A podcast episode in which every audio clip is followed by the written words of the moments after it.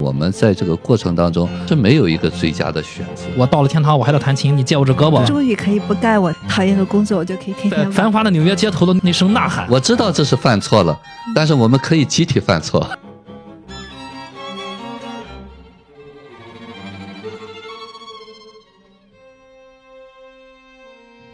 迷影圆桌派，大家好，我是夕阳。我是雨果，没有人是局外人。大家好，我是太平角。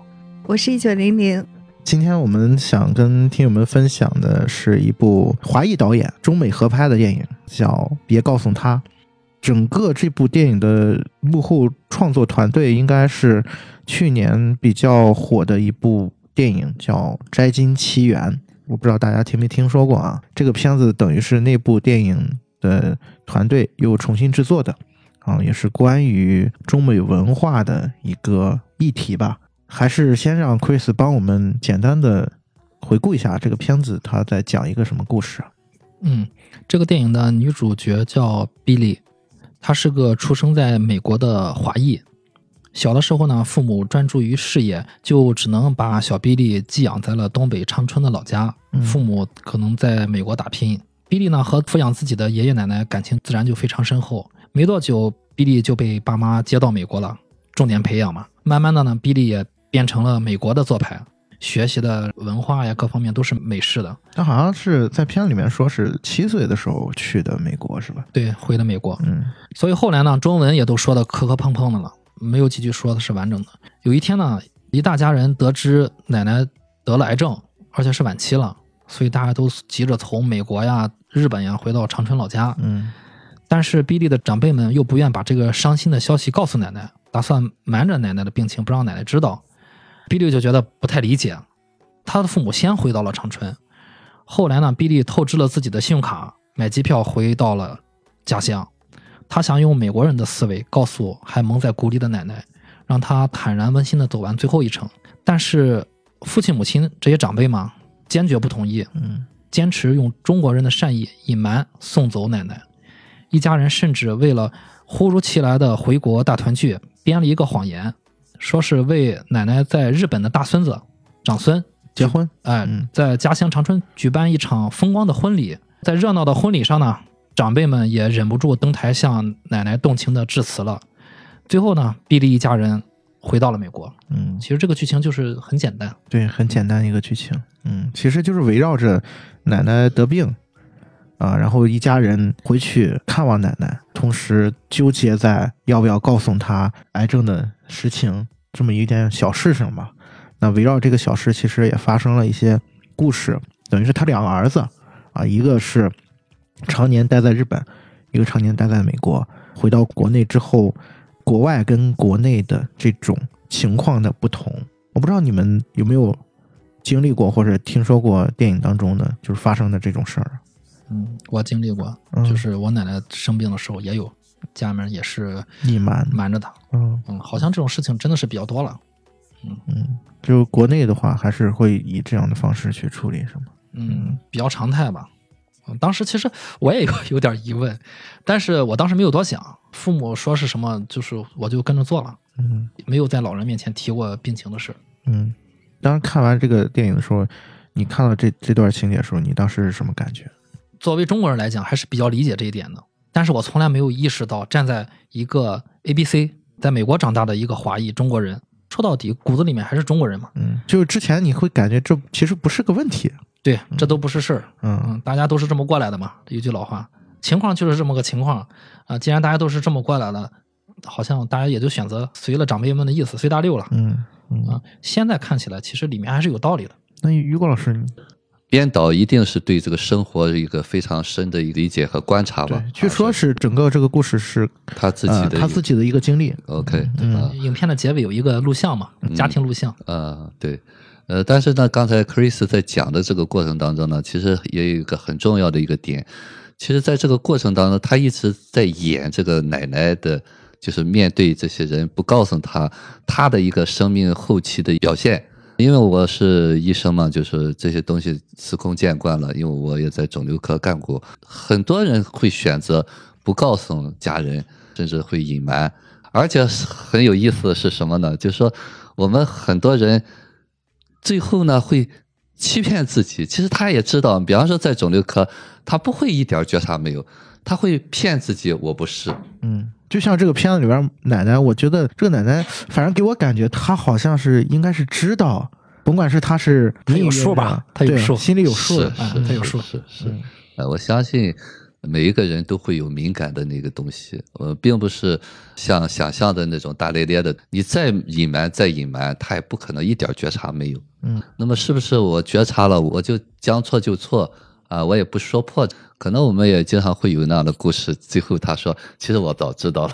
但是呢，这个电影好就好在就是说，他是从 Billy 这个视角来演的，嗯，就是一开始她孙女，嗯，对，一开始是非常反对这种说在国外这是违法的对违法法的，法对对对。嗯然后呢，他最后参与到里面，真真正正什么是对别人更好的一件事情，并不是说我们想当然的那种东西。这也是这个电影的精髓，我觉得。别告诉他啊。嗯，你们看完之后有没有记得印象比较深刻的情节？因为他是其实他是好莱坞拍的，哎，他的班底是好莱坞的，就是去年《宅急奇缘》那个电影的班底。其实，在初期我在想，一个好莱坞的班底去拍这样一部就是中国化的一个现实题材的影片，到底会有一个怎样的呈现？后来比较吸引我的就是它还是比较如实的吧。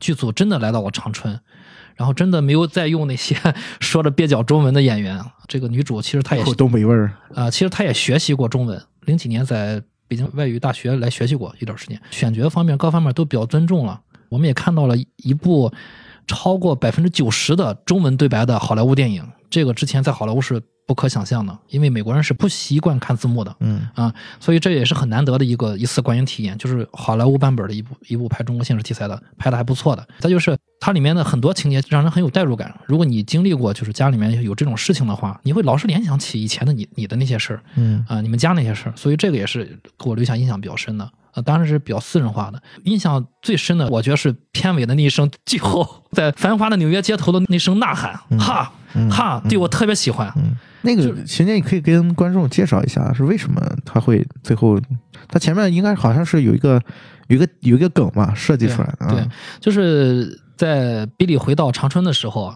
他奶奶喜欢去早晨晨练，啊、去打打拳在楼下，所以他就对着从美国回来的这个孙女就说你：“哎，你经常练习练习，然后嘴上喊着口号哈哈，然后打拳，把你身上那些浊气啊，他就是那个污秽的气，把它排出来。”我相信这可能也是他对自己的病情的一种暗示吧，要健康的活下去什么的。但是这个呢，就是给比利留下了很深的印象。打了拳还要吼，吼了之后能吼到这个树上鸟都飞了。到了电影的结尾，他从长春回到美国之后，比利走到繁华的纽约街头啊，周边都是纽约的景象，外国人。这时候，比利突然好像顿悟了，也好像记起了什么，突然就停下了脚步，就非常让我觉得非常非常有意思的就是他在纽约街头打了几拳，然后嘿哈了几声。这个时候，画面切到了长春，长春的他们楼下的那个树上的鸟惊起了一片。就我非常喜欢这个结尾，总是觉得可能现在的年轻人好像以前的东西留不太住了，但实际上不是这样。就你是中国人的话，你在这个家庭里面，很多东西是潜移默化的。就即便比利他身在美国，很多东西也能影响到他。嗯当然，其实这个电影最后还有一个额外的一个彩蛋，就是在字幕出现的时候，就是这个嘿哈的来源是一导演王子异他的真家庭正的呃真正的奶奶奶嗯他的家庭录像，嗯。他的奶奶在录像里面去教王子异说你要多锻炼锻炼，要打拳啊，嘿哈哈，使劲吼使劲吼，呃，就我觉得就这个东西是其实是很感动我的，很感动我的，就是导演还是挺客观展现这个东西的，但是让我们思考很多，给我们思考的空间是很大的。嗯，刘老师当时看的时候有没有看到一些比较关注的事情？嗯，这个电影就像 Chris 讲的一样，因为我不太了解哈，刚才你们说的他前一部电影哈，我也没想到，我一直以为啊，这是一个比方说在美国学导演的一个华裔自己筹资拍的一个电影，我想为什么拍的这么好？原来有很强大的班底在后头，嗯哎，对，嗯但是呢，我更关注的就是说他拍的很真实。完全没有美国式的中国电影，呃而且很接地气的那些，比方结婚的场面，出租车司机哎，对，走着出租哎，对，其实这些东西呢，一定来自于编导很注重，就像我们说那个《少年的你》一样，曾国祥其实他也是个香港人，他也做足了大陆的文章，你看不出一个香港的一个视角更客观，就像我们自己拍的这个电影，甚至比我们自己观察的还细，因为他跳出了一些框框。所以说，这种视角一旦他要用心的话，真的可能让我们惊出一身汗来。呃，好莱坞来抢占中国电影的地盘了。但是这个电影呢，好就好在它把一个非常现实题材，就像我刚才说的，其实我们现实当中很多很多，因为现在一讲到癌症嘛，我也是经常接触的亲友也会有遇到这种情况，到底是告不告诉他？这部电影我觉得非常有现实的意义。那到底是谁对谁错呢？其实这个电影并没有给出明显的倾向，嗯，对，没有没有个人倾向。对对可以看谁了，也看对方是什么得病的是什么样的性格，什么样的人。对对对，有的人就是一定要知道，有的人是打死不能知道。是呃一开始这个比利是站在他的视角，觉得这样是对奶奶说，万一他要有想说的话呢，然后他爸爸还是他大爷的就说，他没有想说的话，他不说的，不说，嗯他没有想说的话。嗯。然后比利说：“那万一有他有他想想想做的事儿，啊，想想干和想大家告想别和大家告别，对啊，对有一个致辞，就那种意思。对。对，然后他们就说，爷爷当时去世的就是最后告诉他的，对。啊，他就来得及。对。说的这个也其实蛮实际的，就是他最后他一定知道他要走了啊，那时候也来得及。对，从这个意义上讲，比方说美国人觉得这是维权的或违法的，那是不是真正尊重了这个意愿？是不是就是那个当事者就很想知道？嗯，百分之七十的据说是被吓死的，知道了以后呢，不害怕的人很少。嗯，因为我又联想到很多电影，当然很多都是欧美拍的嘛。然后比如说之前看德国有个电影叫《最爽的一天》，然后那个就是他知道自己呃时日不多了之后，然后开始就跟那个医院清单一样，然后给自己列清单，然后我要做这些事情。嗯，你也能感觉到，他要是告诉的晚了，然后他会不会说你应该早告诉我，然后我就可以啊，我好多事情还没干呢，啊，还有好多事情没做。你如果从比利那个角度的话，我觉得他的那个心态是跟我刚才讲的是有点像的，他就怕出现。哎呀，会不会奶奶？你到时候奶奶会埋怨你们，你太后悔了。早点告诉我，可以去做更多我想做的事情。其实是这样的，嗯就是说双刃剑，一方面就是告诉好他可以自由选择，一方面又很少有人能忍受这个，就是不停的觉得啊又恶化了，今天这儿疼是不是又转移了？也很少有人能扛得了，所以就是还是要看这个人是什么人。反正如果是我的话，我觉得年轻人。知道了就知道了，但是老人不说，可能也就不说了，因为老人的癌细胞它发展的很慢，你不去刺激它，它可能就活到个九十，带着癌细胞也也就活了。他也干不了那么些事儿了。但是年轻人不一样，知道了可能换一种活法可能更好。我觉得啊，正是和这个文化差异、家庭观念有很大的关系。欧美人活得可能更自我一些。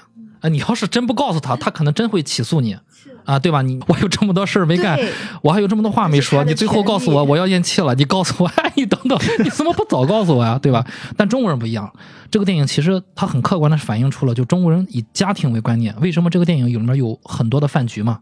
大家围在一块儿。我看了就是这个导演的采访，曾经有制片人跟导演抱怨过，说咱能不能别老拍饭局，别老吃对这个电影里面这个饭局太多了。会削减这个欧美观众的这个注意力的。然后这个导演说：“你那你就不明白这中中国这个文化了。我们中国文化就是饭桌上的文化。”嗯，嗯啊，所以说和和这个家庭观念也是有关系的。那这个老人呢，他他虽然也在医院看着病，他也知道自己有病，但是他还要张罗嗯孙子的婚礼。嗯其实这些事儿可能在国外都是他们自己的事儿，对啊，咱们这中国的这帮这帮老人就是，哎，我就是要一家之主。，对我就是要张罗。嗯对，我觉得他这种想法和外国人是不一样的。那在告知他病情的时候，你也要有区别对待。其实他更多的是活在一个家族的里面。嗯你要是告诉他之后啊，他可能觉得，哎呦，你看我不能去张罗婚礼了啊，我不能这个了，所以他可能会觉得这个对他有影响，他可能病情就会恶化。这是我的猜测啊。当然，我觉得就是最主要是这个老人，他首先他是一个地地道道的中国老人，嗯，他是活在一个家族的一个一个长者，所有事儿都他都要掌握起来，嗯，要 hold 住这全场。对，啊，所以说我觉得他的父母不告诉他的奶奶，呃，在我现在来看还是很有道理的。尤其就是电影里面也说过那句话，在中国有句老话说是这个癌症很多是吓死的。中国人就是对病情他能不能在心理上 hold 得住，嗯，呃，有的时候我觉得欧美人可能更乐观一些吧，更开放一些，对于的自己的病情更能看得开一些。但中国人可能有些地方他稍微悲观一点儿而且太忌讳死了，从从小就不对这个死特别害怕。对他可能不太想去考虑这些问题，嗯，或者说他比较忌讳这些问题，呃所以说这个时候你告诉他可能不是那么太恰当。那假如说有这么一个人，他在中国，呃，他的心理情况也比较正常，或者说他就像我们的女主比利，她是个 A B C，让他晚年的时候回到中国了，我觉得告诉他倒是可以的，嗯，他受到这个影响了，嗯，然后他也知道我可以 hold 住全场，我可以既忙活我的家族的事儿，我又可以做我自己，掌握自己的病情。但是像他奶奶这样，我深刻的觉得不告诉他是对的，嗯嗯，呃，家长是有道理，也是那个道理也是对的。嗯，在你们三个在讨论的时候，我想到一个问题，就是说，他电影是用比利的这个视角来的。他一开始他为什么要飞回来？他父母是觉得他没有收入，他的确也是挺节俭的，在对。洗衣都没有钱了嘛，嗯。啊，然后呢，他父母那个意思也不想让他分心，就不让他回来。另外也是怕他那个嘴快，和告诉了奶奶，你什么都长在脸上，哎，对对对，然后呢，他执意要回来，其实他是准备回来告诉奶奶的，他是不同意父母的。这个电影呢，就从另外一个视角，就是比利在转变，从他一开始不告诉奶奶，到最后变成其他人的同谋，一块儿骗奶奶。那么这个是一个什么点呢？就是说，其实比利他是一开始是不能为他这个选择去担负起责任的，他害怕万一选错了会被奶奶埋怨或者奶奶留下遗憾。过程当中呢，因为他可能是投射的他的那种不确定性、担心，他不相信父母，呃，还有他大白他们就做对了。嗯啊，所以说他大白走路说你要知道怎么样，说我知道，就是那个很长那一段，我就很喜欢。大伯一直在哎，在一走走路上就说你要知道奶奶这个怎么样，他说我知道，就是那一段我觉得非常非常真实。虽然他说我知道，但是他心里并没有服气这个事情。从某种意义上讲呢，就是我们在这个过程当中是没有一个最佳的选择。嗯，对就，那一刻，你可以有保留的意见啊、但是呢，你看看你的这个选择是不是能够坚定。就是他是一个担心，万一要不告诉呀，万一怎么样？其实他有这个担心，所以他才会犹豫。这慢慢慢慢，他了解了这个过程当中，他就笃定了可以不告诉他。我觉得这是一个点，就是我们生活当中经常会知道我到底这样做好还是那样做好。就是那一刻呢，我经常在说，你可能没有在当下啊，你没有力量去承载你这个决定。其实你今天选择不告诉他，你明天可以选择告诉他呀，啊！但是我们在这纠结，我到底告诉他好还是不告诉他好，这才是一个点。嗯嗯，最早我觉得比利就是按照那个美式的那种想法，奶奶可能会有遗憾不告诉，但是后来他回到长春，融入到了这个家庭氛围之后，他看着奶奶就是每天晨练啊、忙活婚礼啊、去医院啊，很正常，各方面都很正常。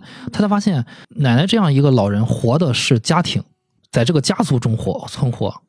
既然是这样的话，那也可以不告诉。是，嗯，我觉得是这样。是不是也可以这样去理解？就在中国人的观念当中，这奶奶的被告知病情的那份的责任和压力分摊到了每个人的身上，好像在欧美的文化当中，就是个人是个人，自己自己管自己。嗯，从某种意义上讲，反倒是中国人更有力量。就我知道这是犯错了，但是我们可以集体犯错。对，没关系，就是我、哎我愿意承担这个。哎，对对，你埋怨埋怨吧，但是我是为你好。就这小姑娘是不是觉得这也是一种爱，或者是怎么样？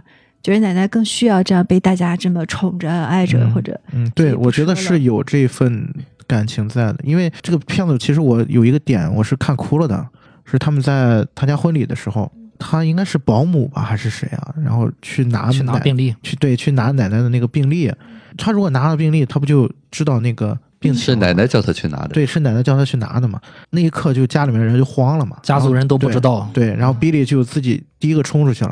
那个地方导演给了一个相对比较长的镜头，然后是一个横移，就是 Billy 在街上跑，嗯一边跑一边气喘吁吁的，就他从那个婚礼现场要跑到医院去。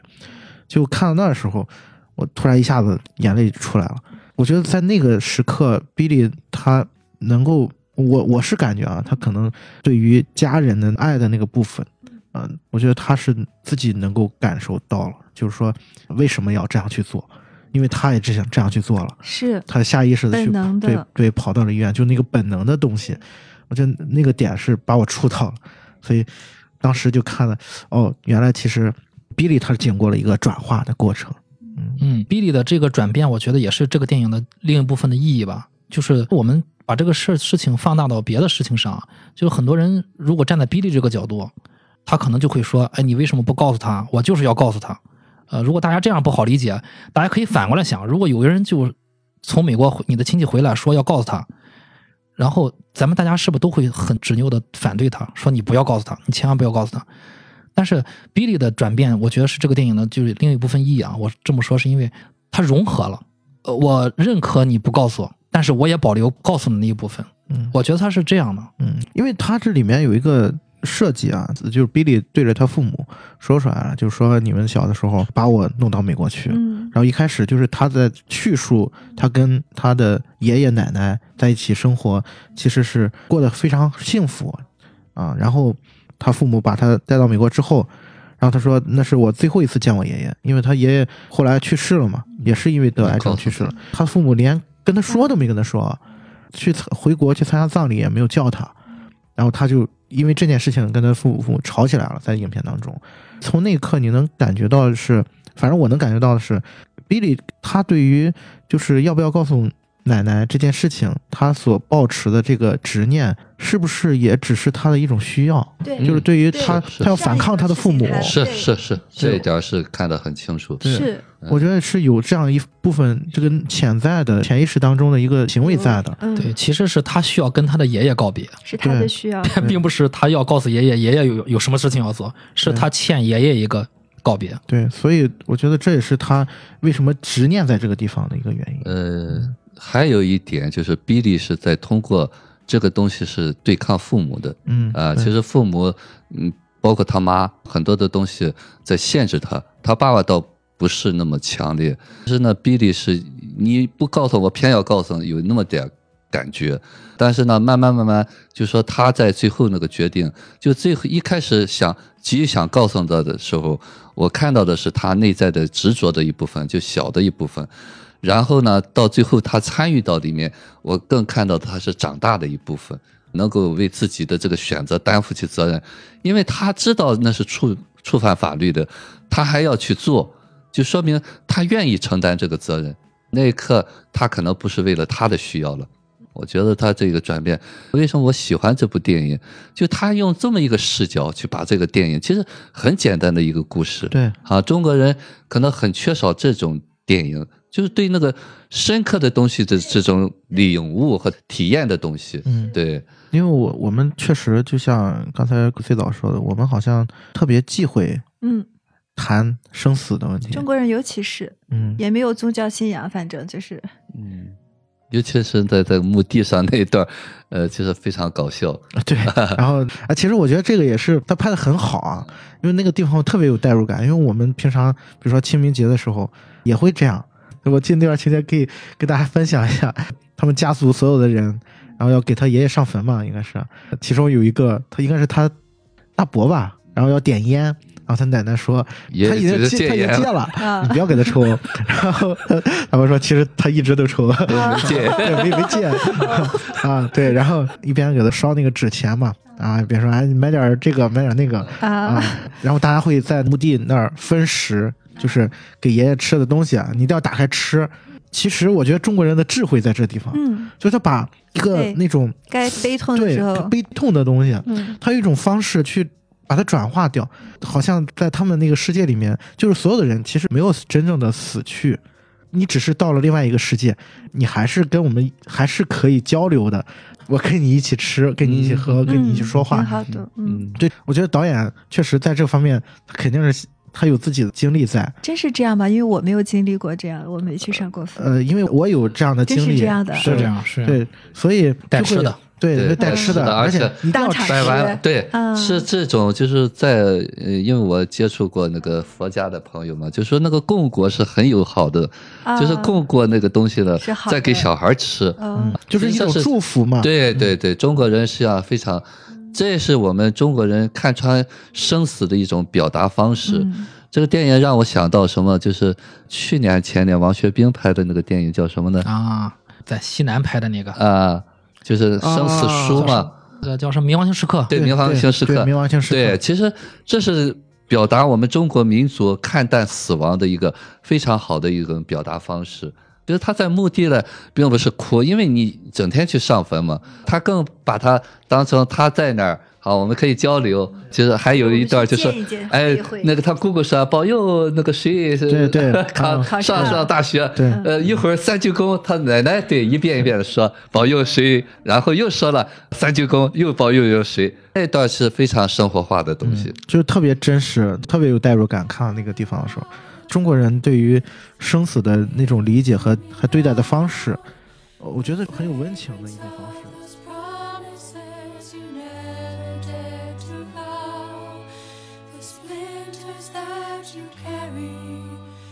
我觉得聊到这儿啊，就可以去聊一聊电影当中关于就是死亡这个命题了。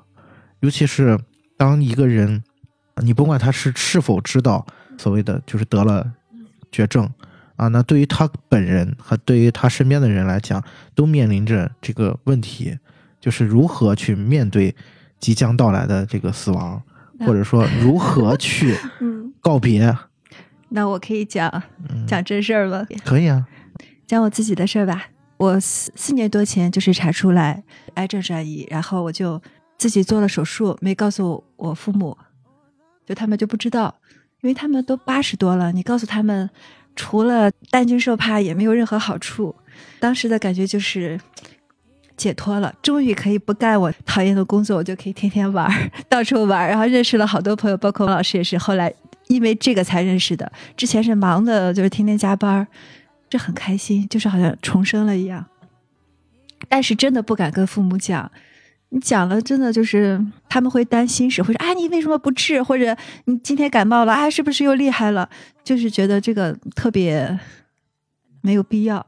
玲玲说的是嗯另外一种角度了，嗯就是作为病人啊、啊啊，或者说有这个疾病，或者嗯他会反过去考虑要不要告诉身边的人。那是情况不一样，因为我父母是多病的。但是有一点，我觉得为什么中国人那么怕得癌症，因为要花很多钱。就是你要去治的话，你真的可能就什么千金散尽，然后受那么多罪，然后鸡犬不宁。所以我觉得，为什么如果我有老人，我可能不会跟他们讲，就他们生了病，我也不会讲。而且一旦人知道了之后，我看到的很多真的是吓死的。嗯，就是他不知道的时候，他是生龙活虎的，哪怕已经是癌症晚期了，他知道的第二天开始，这个整个人就完了。有时候几天这个人就没有了，那你说那不是吓死的是什么？嗯你们怎么理解？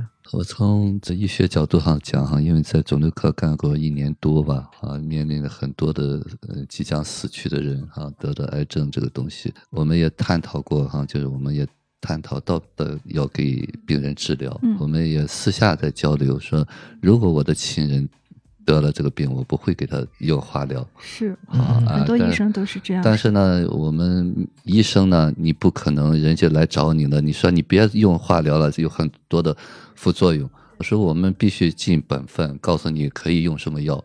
呃，但是呢，在我从事那个年代，就是呃，应该是快二十年之前嘛，就说我们在那个过程当中呢，我们是知道那会儿的化疗药大多数是没有用的，百分之七十是白打。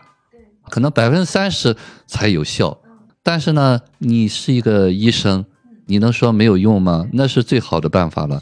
那所有的当事人他必须承担那嗯百分之七十的失败且他有。求生欲，对就，算是知道很遭罪，他也要试。一般人是这么想的。，是。嗯所以说，我们经经常会告诉他我们会怎么做啊，我们可能用什么药，也告诉他可能会有些副作用，但是没有别的选。对，那除非你可以放弃治疗。所以在这个过程当中呢，其实我们每一个人都是在看看是不是能够自己做主对，啊。对但是我们很多人就觉得，哎呀，信任医生吧，那医生只能替他自己做主，替不了你做主。所以说，那我们就签字，就说当你来找我的时候，我就认为你是需要我来治疗的。嗯，如果你不需要我治疗，你就可以出院，啊，你可以拒绝治疗，但是我给你选的机会。说到生死，我想前段时间刚分享的那个《阿甘正传》，嗯妈妈讲的啊，死亡是生命的一部分。当然，编导用女人的一个口讲出了这句话，因为我们决定不了生，也决定不了死一样。上帝可以给我们生命，也可以带走我们的生命，任何人都左右不了。我不可能决定我什么时候到这个世界上，那我也决定不了我什么时候不离开这个世界。当然，我们可以决定我现在走对对对，可以决定死对对，有时候我真的讲哈，就包括我们前一段时间分享的那个，嗯，超越疯人院，我记得我用了一句话，我说当印第安人把他捂死的时候，结束生命，让灵魂自由。其实那一刻，他给他结束生命是解救他的，就是他那一刻已经没有这个自由而言了，所以那个生命对他是一个桎梏。从某种意义上讲，我们不能一概而论去这个生死，生死永远在我们能选的时候，我们可以选；当我们不能选的时候，我是不是愿意选择接受？哎，我觉得这个电影其实也是带出一个很大的一个主题在里面。对，嗯，Chris 怎么想？嗯，那天看完电影，我们还聊过这个生死的事儿，这很这很明显是这个电影的一个很重要的一个话题啊，里面探讨的点。呃，我自己想了想，就是到现在到我目前为止，因为我还没有面临过生死，所以也许 到我预知到自己死亡来临的时候，可能也不像现在这么洒脱了。呃，我不知道未来会怎么样，但是到现在当当下这个，我想了想，就是也没那么可怕，也没那么重要。最主要是你告不告诉我，我觉得也不重要，因为我觉得要是到那个时候，我应该也没有什么特别想干的事，因为我该干的也都干了。嗯啊，不是说我现在已经全都干完了，而是说到那个时候我也就没什么遗憾了，因为想干的应该也也都干的差不多了，想玩的也就玩了，想想活的人生也就活过了。大家都知道，到最后七十八十九十一百 一百一，你到底到底要活到多久，对吧？到到最后还是那句话，他只你早晚要遇遇到那个人生的那一部分，那一部分就像一个门槛儿一样。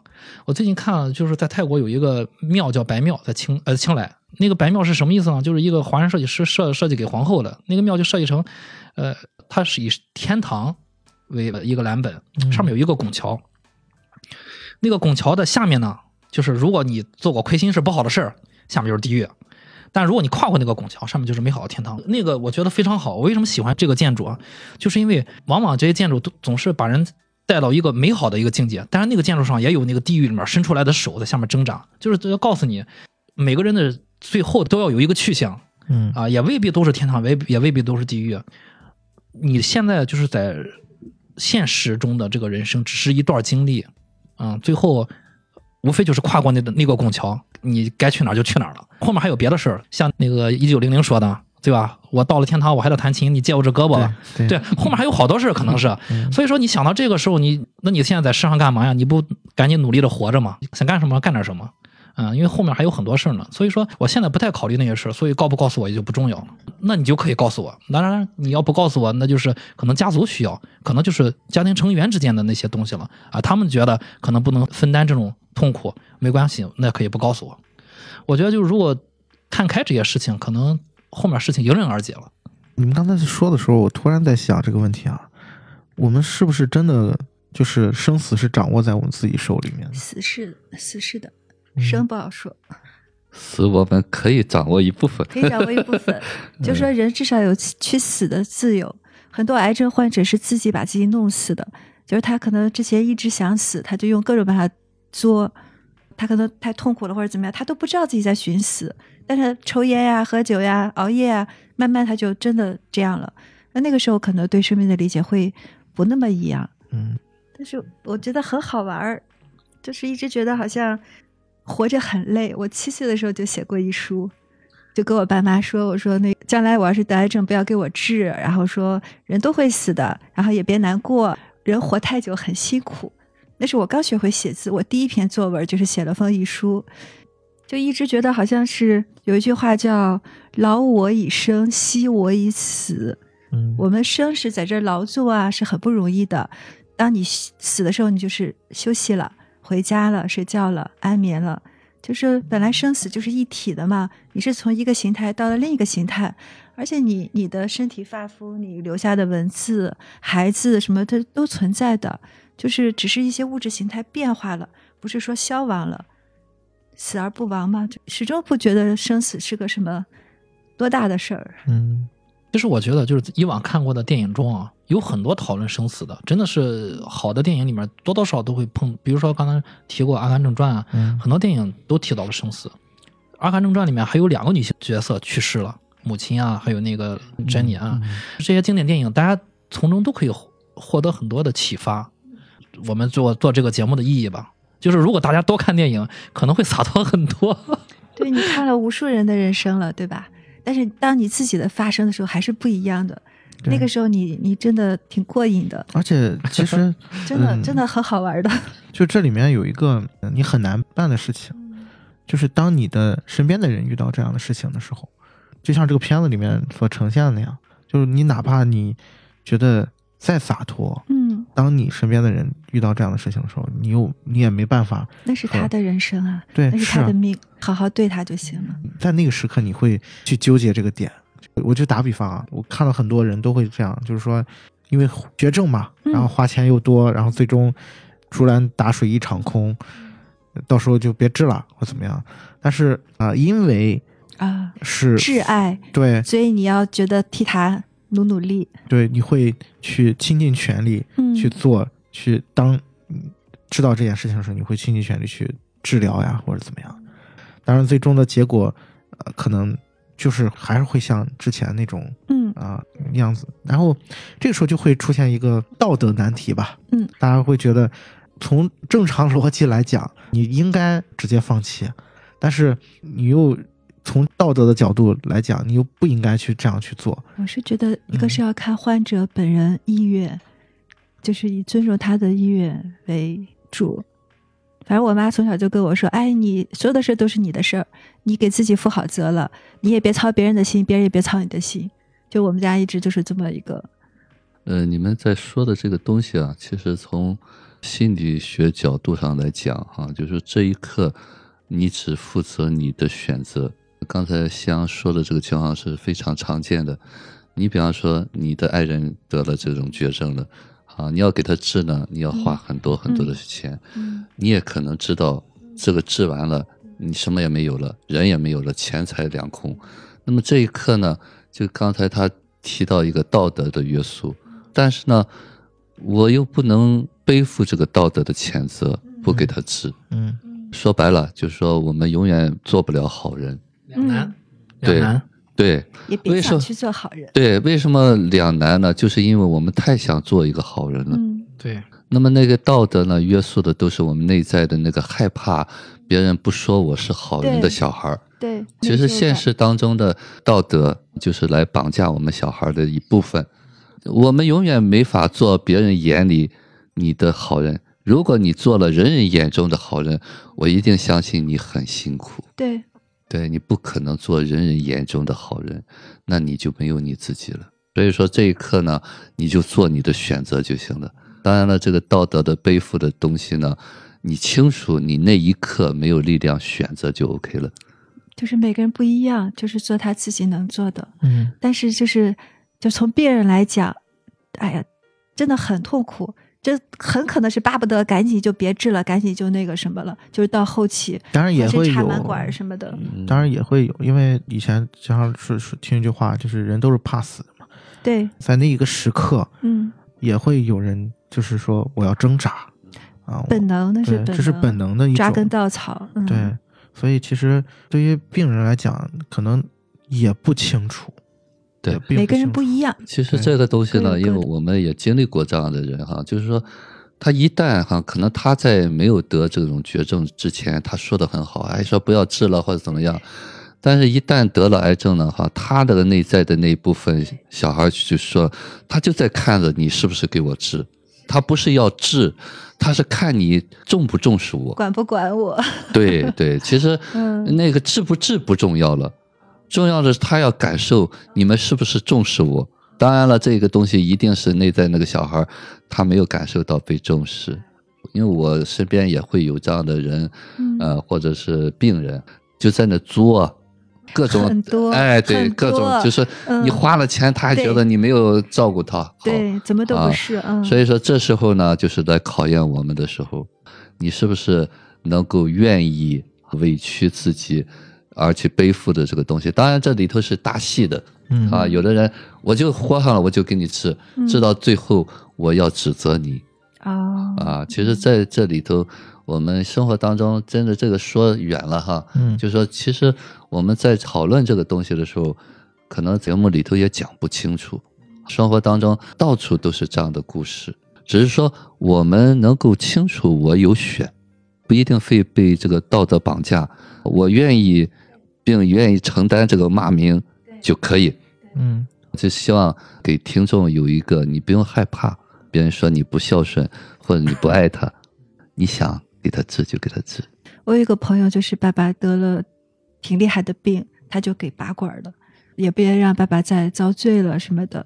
然后他也不会说责怪自己，他就觉得他做了可能一个双方都合适的决定。其实还是那句话，就是你嗯，能不能为你自己的选择负责？嗯，对嗯最主要是他爸爸是不是愿意拔管他爸爸愿意 啊？那就行爸爸，别你别把我管。对他爸愿意，OK 没有关系对，因为我我听过最让我感动的一个，就是前一阵我一个朋友的母亲去世了，然后我都觉得很难过，然后他就还安慰我，他说妈妈是不想拖累我们，然后他看到我被很多人爱着，他就放心了，他就自己选择就是走了。其实就是最后，嗯，也治疗了，但是没有。但是我这个朋友他就会用这种方式嗯来跟我讲，来安慰我。呃让我想起好像有一部电影叫《爱人》，是吧？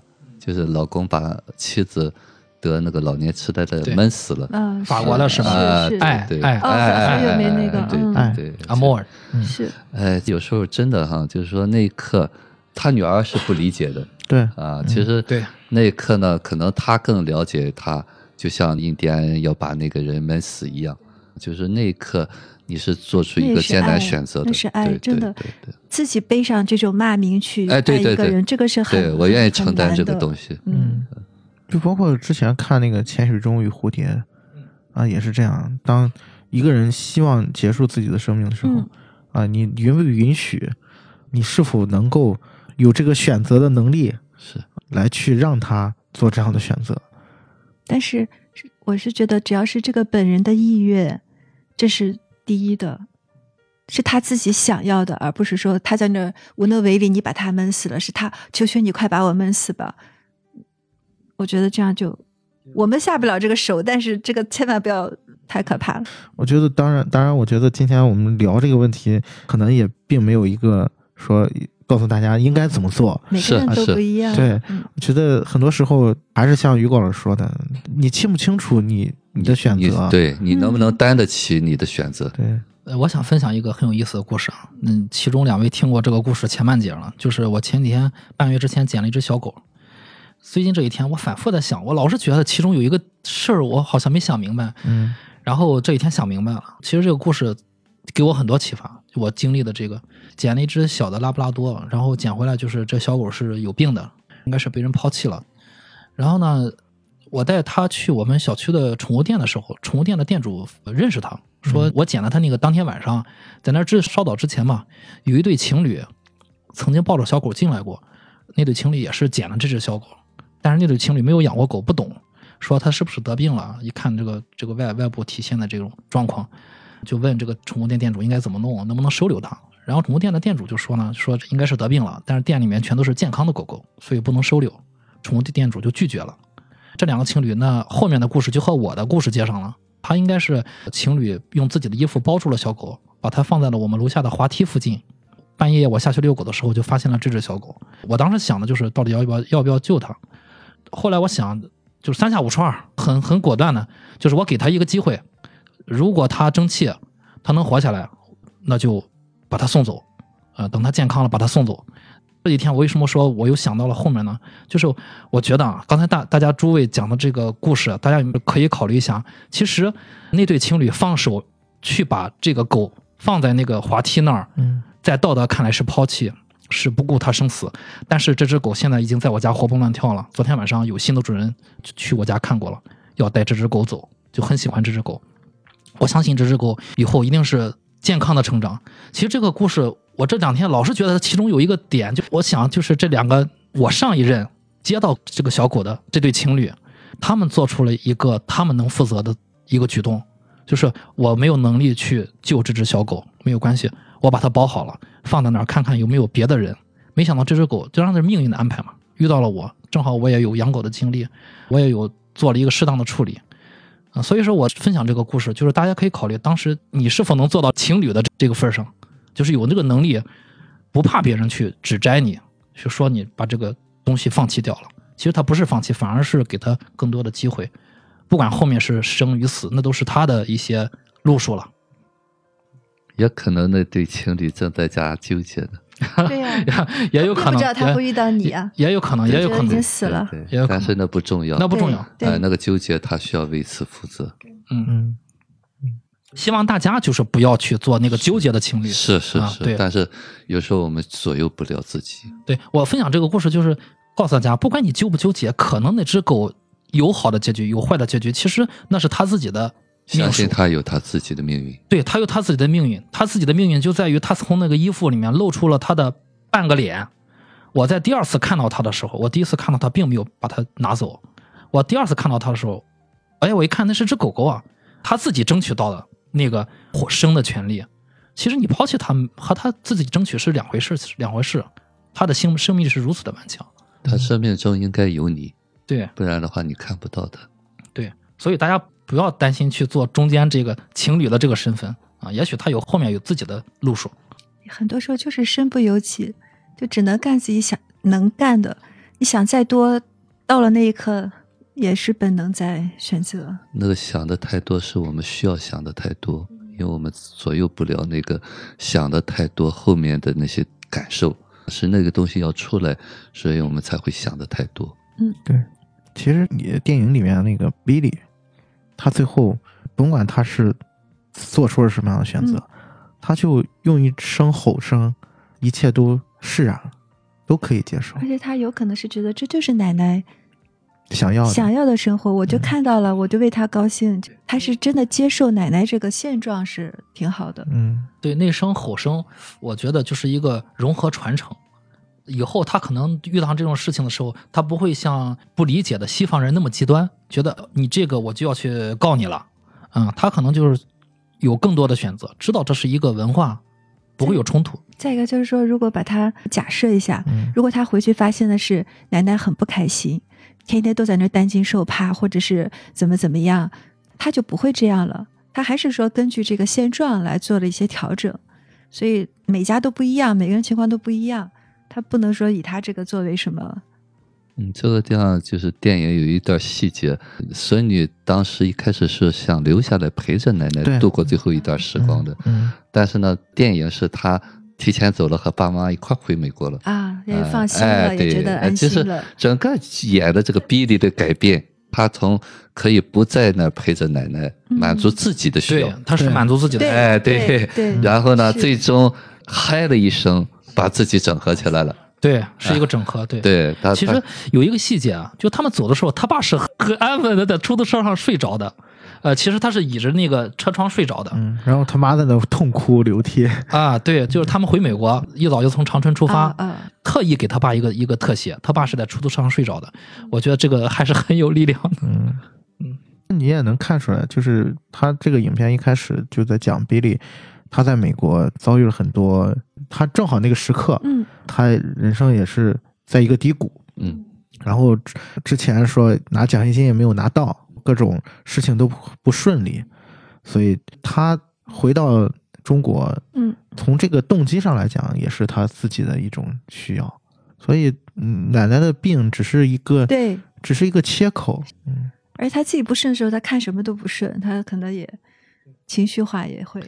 他回来需要和奶奶一个链接，就是说，当他无力的时候，他会退回到那个早年的嗯，哎，对，和奶奶有一个链接。嗯，然后奶奶给了他力量，还给了嗨好了，对，给了他很多的爱。哎，对对，嗯，奶奶唯一一次就是哭是送走他们，清晨的时候，对，就是他们登上那个出租车之后，嗯出租车往前走，然后后玻璃窗上映出来奶奶在那哭泣，那是唯一一次，全片好像是唯一一次。之前他奶奶一直都是特别坚强的一个，就是大家族的主人的那个、嗯那个因为他是形象。当兵的，当兵出身的，嗯嗯，他是性格的一部分，嗯，对，所以为什么我觉得奶奶可能也都知道这些事情？是嗯是，对于他这个人设来讲，知道更说得通一些。其实这个电影里面有一部分剧情没有太多的交代，就是关于长辈们到底是怎么考虑的。但是我看到一段采访，就是导演嗯在编剧本的时候，在写这个剧本的时候，他去和自己的长辈们就是深入的聊了为什么要瞒奶奶的这些考虑。然后他说，长辈们告诉他了很多他作为晚辈们是不知道的事情。综合了那些他不知道的很多的事情，长辈们才得得出了一个就是要瞒住奶奶的这么样一个决定。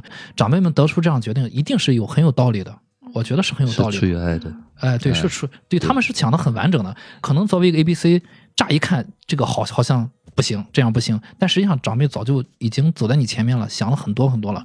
当他知告诉了导演之后，这样才才知道，哦，原来里面是这样这样的。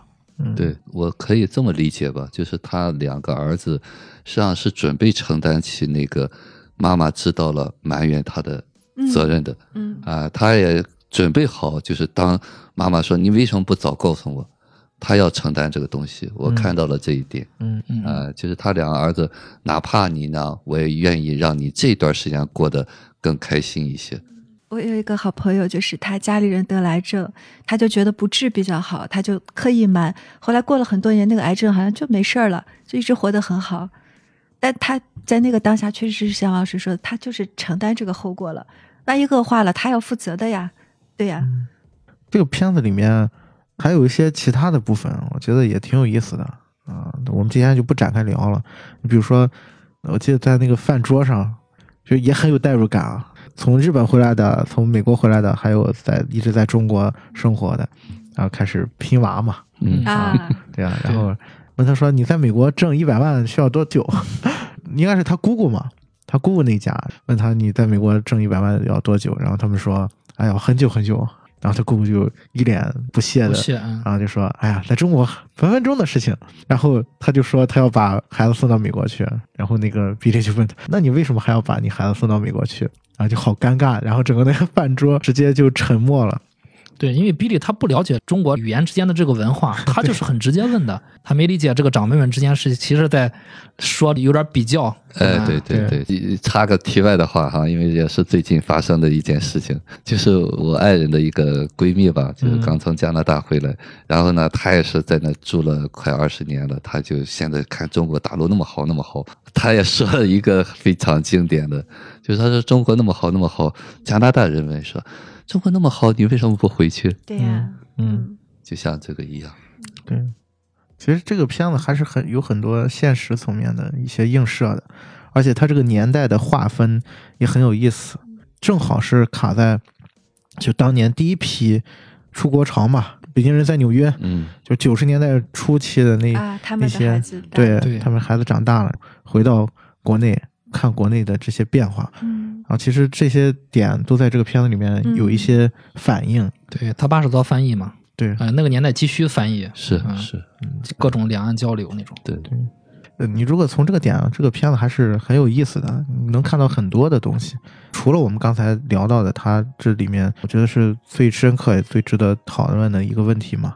除此之外，还有一些刚才简单聊到的一些比较有趣的点，如果听友有兴趣的话，可以去关注一下，可以看其实很不好拍，对这种平淡的日常的最难拍。对，但是这个得归功于导演对于这些细微的点的一些把握，嗯其实是很微妙的。是，这是建立在你对整个中国人对这方面文化，还有他的这个理解，对于中国人生活当中，你说智慧也好，还是嗯默契啊，至少它真实是吧？嗯，它比较真实一些。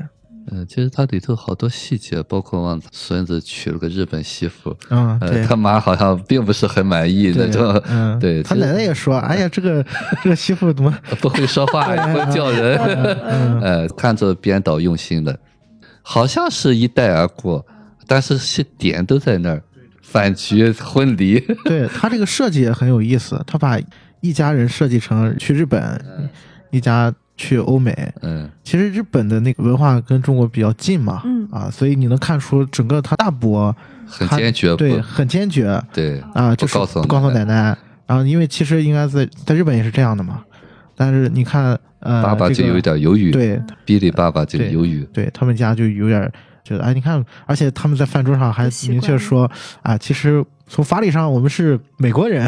对，然后那个大伯说，我们永远都是中国人，其实很有意思，哎就是他们之间的那个交流啊，是是是，包括他那个婚礼的呈现也特别有趣啊，给了各种时刻的大特写。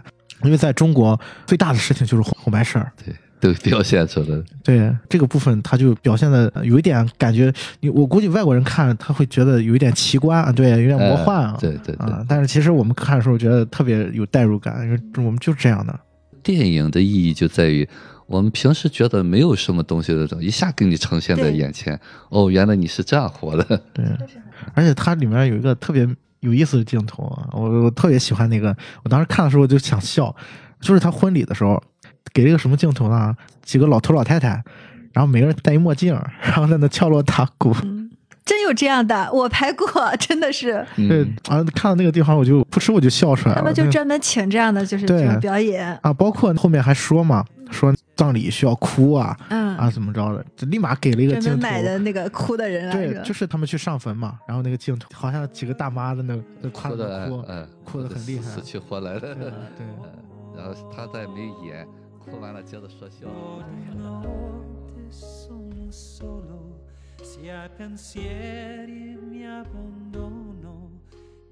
最后，大家有没有值得推荐的同类型的电影？因为我想到一部，就是很早的一部电影，是那个那个陈佩斯演的，陈佩斯跟赵丽蓉演的。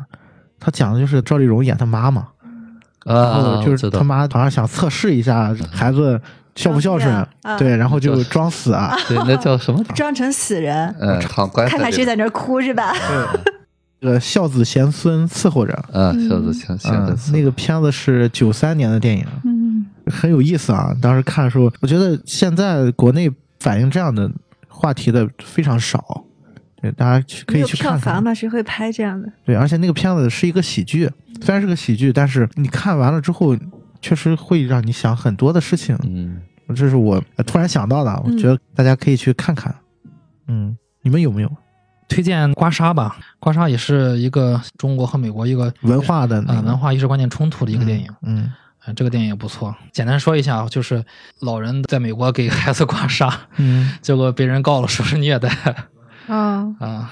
再就是李安那些电影，李安的《父亲三部曲》啊，对，嗯，刚才谈到死亡的时候，我想到什么呢？就是大卫戈尔的故事，那个啊，大卫·戈尔医生。啊，大卫戈尔的一生，啊呃，就是他自己那种非常坦然的那种，去愿意去赴死的那个东西。他那个他那个故事是，其实是他自己设了个局啊，然后以自己的自杀啊，也不是自杀，就是以自己的死刑嗯作为结束。实际上就是等于自杀，嗯，就是他想死，他要把他想做的事情就是用这个证明那个死叫死刑是，啊，嗯，他是一个大学教授嘛嗯，呃，他们设计了一个局，对他当时也是得了绝症嘛，还是什么？嗯啊对，嗯，嗯。那个电影我是很喜欢，嗯，那电影是那个凯特温斯莱特跟那个什么是派西演的。嗯，是拍戏演的，对嗯对，嗯，这电影都可以看一看。这种应该很多，嗯，这种还挺多的。嗯，得绝症啊这种太太多了。嗯，刚才提到了什么医院清单之类的，也是国外的那种视角啊，我觉得也挺有意思。上大学的时候看过一个叫《我的一生》的，也是一个人，他中年啊就一塌糊涂，生活一塌糊涂，突然之间他得了癌症，哎，什么都好了，他要想重新来过了，时间很少了，然后开始就是跟家人修复关系，做他想做的事情。红磨坊那个女主叫什么？突然想不起名字了。曼，呃，嗯当年，好漂亮，很年轻的时候，那部挺好看的。我当时看完了，就是直接出去仰望星空。觉得她还演了一部那个电影，啊忘了小孩来世装她丈夫那个小孩，那个叫什么电影来？重生。这个啊，这个片子中文译名叫《情深到来生》。哦，对，《情深到来生》，对对对对对对对对，嗯其实好像挺好看的，尼可基德曼跟迈克尔基顿演的，真的真的。挺好看，我我也想重温一下。嗯，啊，这里面还有关于嗯，中西文化的，中医，他去看中医，嗯嗯，嗯。就是他整个的人生哲学就因此改变了。当然最后他还是死了，可是他死前这段时间啊，特别美好，就是。嗯，然后可以看一看。嗯，其实我真实感受是这样的，就是你可以心安理得的做自己的时候是非常开心的，之前的限制好像就没有了，你对自己就不设限了，想怎么活怎么活了，谁也不敢来指责你了，爽爽的不得了。起码你不怕他们指责了。对，主要是没有人指责了。呃，也会有，但不管了，爱谁谁了。嗯嗯，你可以忽略。